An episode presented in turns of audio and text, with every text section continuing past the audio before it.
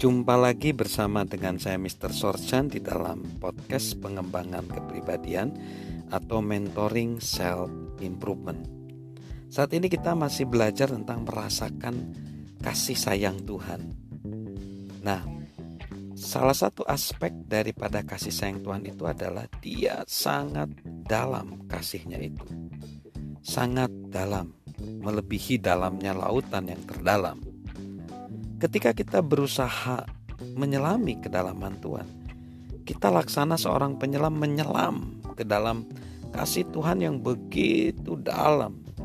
Dan di sini artinya bahwa kita mungkin akan melihat betapa Tuhan itu adalah Maha Pengampun dan Maha Penyayang. Nah, dalam pengembangan kepribadian kita, dalam mengembangkan kepribadian kita, kita ber, berhadapan dengan perbuatan dosa. Kita berpikir bahwa dosa pun membuat kita e, menjadi begitu sulit untuk mengembangkan kepribadian kita, mengembangkan kapasitas kita.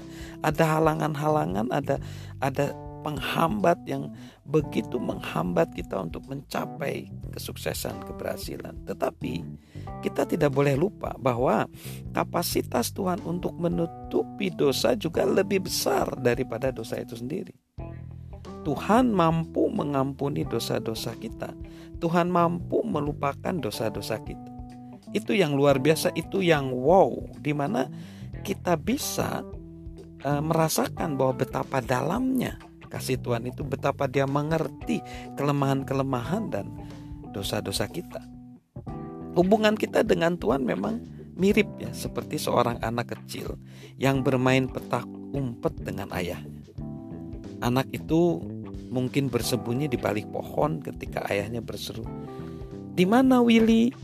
Di mana Willy? Aku tidak bisa menemukan Willy." Lalu anak itu menyahut, "Di sini, Papa. Carilah aku di sini, di balik pohon ini." Banyak di antara kita yang punya keinginan mendua seperti itu kan? Kita kadang-kadang bersembunyi dari Tuhan, tapi juga kita ingin berhubungan dengan Tuhan.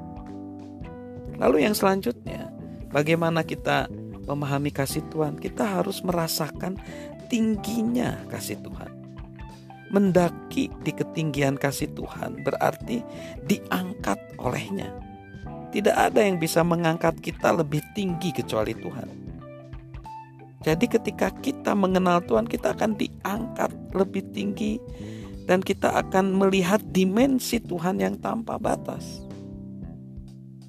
Tuhan akan memaksimalkan kapasitas kita. Dia mempunyai rencana saat kita diciptakan oleh Dia. Dia memberi kita talenta, membantu kita mewujudkan rencananya. Dia akan menjadi penolong terbesar dalam kehidupan kita jika kita mau menerima Dia, memahami Dia. Terhadap hal-hal negatif yang kita pikirkan terhadap diri sendiri, Tuhan selalu memiliki jawaban.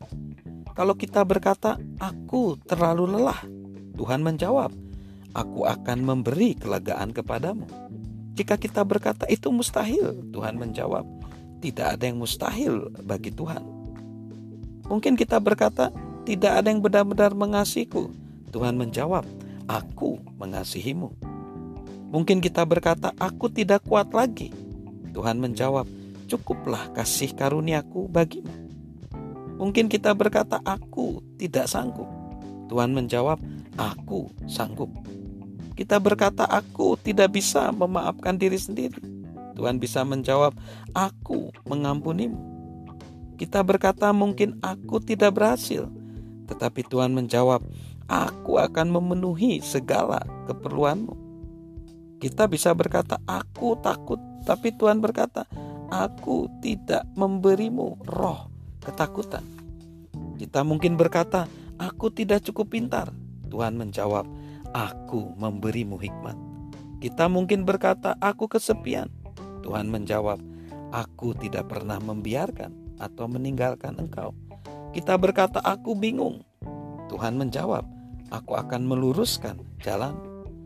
Kita berkata, "Mungkin aku selalu khawatir dan frustasi." Tuhan menjawab, "Serahkan segala kekhawatiranmu kepadaku." Tuhan selalu punya jawaban untuk setiap pertanyaan. Dia adalah jaminan atas segala keraguan kita. Dalam buku A Gentle Thunder, Hearing God Through the Storm, Max Lucado mendeskripsikan tentang perasaan Tuhan kepada kita seperti ini.